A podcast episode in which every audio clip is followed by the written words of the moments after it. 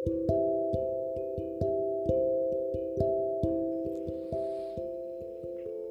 నేస్తాలు. ఈరోజు నరేంద్రనాథ్ దత్త పుట్టినరోజు. ఇంతకీ నరేంద్రనాథ్ దత్త ఎవరా అనుకుంటున్నారా? ఆయనే నేస్తాలు స్వామి వివేకానంద. ఈరోజు స్వామి వివేకానంద పుట్టినరోజు సందర్భంగా ఆయన గురించిన కొన్ని విషయాలు మీతో పంచుకుంటాను. స్వామి వివేకానంద జనవరి పన్నెండు పద్దెనిమిది వందల అరవై మూడులో జన్మించారు. ఆయన ప్రసిద్ధిగాంచిన హిందూ యోగి. ఇతని పూర్వనామం నరేంద్రనాథ్ దత్త. రామకృష్ణ పరమహంస ప్రియ శిష్యుడు. వేదాంత యోగ తత్వ శాస్త్రములలో సమాజముపై అత్యంత ప్రభావం కలిగించిన ఒక ప్రఖ్యాత ఆధ్యాత్మిక నాయకుడు. హిందూ తత్వ చరిత్ర భారతదేశ చరిత్రలోనే ఒక ప్రముఖ వ్యక్తి. రామకృష్ణ మఠం వ్యవస్థాపకుడు. భారతదేశాన్ని జాగృతము చేయడమే కాకుండా అమెరికా ఇంగ్లాండ్లో యోగా వేదాంత శాస్త్రములను తన ఉపన్యాసముల ద్వారా వాదనల ద్వారా పరిచయం చేసిన ఖ్యాతి అతనికి ఉంది. గురువుగారి కోరిక మేరకు అమెరికాకు వెళ్ళి అక్కడ హిందూ మత ప్రాశస్త్యం గురించి ఎన్నో ఉపన్యాసాలు చేశాడు.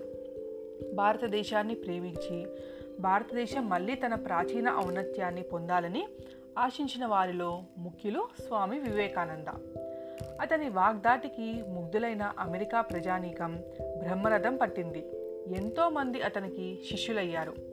పాశ్చాత్య దేశాల్లోకి అడుగుపెట్టిన మొదటి హిందూ సన్యాసి అతనే. తూర్పు దేశాల తత్వమును చికాగోలో జరిగిన ప్రపంచ మత జాతరలో పద్దెనిమిది వందల తొంభై మూడులో ప్రవేశపెట్టాడు. అక్కడే చికాగోలోను అమెరికాలోని ఇతర ప్రాంతాల్లోనూ ప్రజల అభిమానాన్ని చూరగొన్నాడు. తిరిగి భారతదేశం వచ్చి రామకృష్ణ మఠాన్ని స్థాపించి దీని ద్వారా భారత యువతకు దిశానిర్దేశం చేశాడు. ముప్పై తొమ్మిదేళ్ళ వయసులోనే మరణించాడు. అతను చేసిన అతను చేసిన సేవలకు గుర్తింపుగా భారత ప్రభుత్వం అతని జన్మదినాన్ని జాతీయ యువజన దినోత్సవంగా పంతొమ్మిది వందల ఎనభై నాలుగులో ప్రకటించింది. నరేంద్రనాథుడు కలకత్తాలో జన్మించారు. ఒక ఉన్నత కుటుంబానికి చెందిన వివేకానందునికి చిన్నప్పటి నుంచి రోజు ధ్యానం చేసేవాడు. బాలుడిగా ఉన్నప్పుడు నరేంద్రుడు చాలా ఉల్లాసంగా చిలిపిగా ఉండేవాడు. సన్యాసుల పట్ల యోగుల పట్ల అమితమైన ప్రేమను కనబరిచేవాడు. వారు ఏదడిగినా సరే లేదనకుండా ఇచ్చేసేవాడు. పుట్టగానే పువ్వు పరిమళిస్తుంది అన్నట్లుగా చిన్నప్పటి నుంచే అతనికి నిస్వార్థ గుణం ఔదార్య గుణాలు అలవడ్డాయి పద్దెనిమిది వందల తొంభై ఏడులో రామకృష్ణ మఠాన్ని స్థాపించారు. వివేకానందుడు గొప్ప తాత్వికుడు. అతని ముఖ్య బోధనల ప్రకారం అద్వైత వేదాంతం తత్వశాస్త్రములోనే కాకుండా సామాజికంగా రాజకీయంగా కూడా ఉపయోగపడుతుంది. రామకృష్ణుడు నేర్పిన ముఖ్యమైన పాఠాలలో జీవుడే దేవుడు అనేది అతని మంత్రంగా మారింది.